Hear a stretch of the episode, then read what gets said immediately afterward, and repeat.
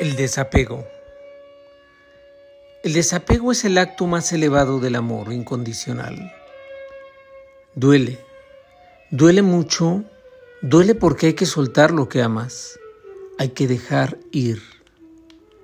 Ese dolor es mental y causa sufrimiento al ego por el temor de la posible pérdida de una posesión que no existe, de una posesión que no es real, es ilusoria porque no podemos poseer a nada ni nadie. No nos pertenecen los hijos, los padres, los amigos, la pareja. En cuanto nosotros poseemos algo o alguien, ese algo o ese alguien nos posee a nosotros también. Y entonces perdemos nuestra libertad y hacemos que la libertad de los demás también se pierda.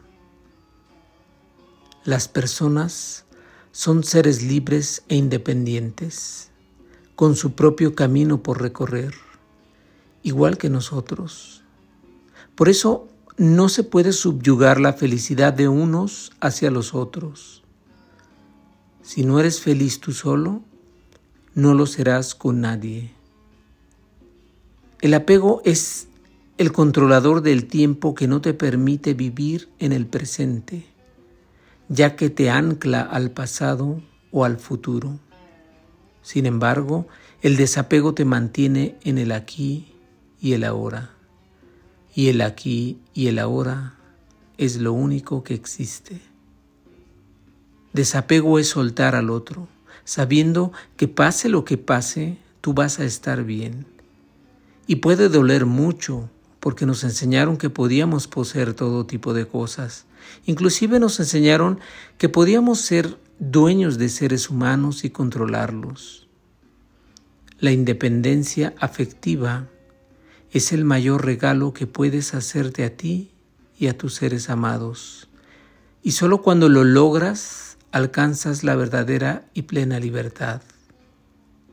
Una vez que empiezas a avanzar hacia el desapego, ya no existe camino de retorno. Desapegarse es el acto de soltar y desprenderse de objetos y personas con agradecimiento por el tiempo en que fueron parte de tu vida y la enriquecieron de alguna manera. Solo cuando sueltas, fluyes y dejas espacio para recibir la abundancia en todos los aspectos de la vida que por derecho te pertenece.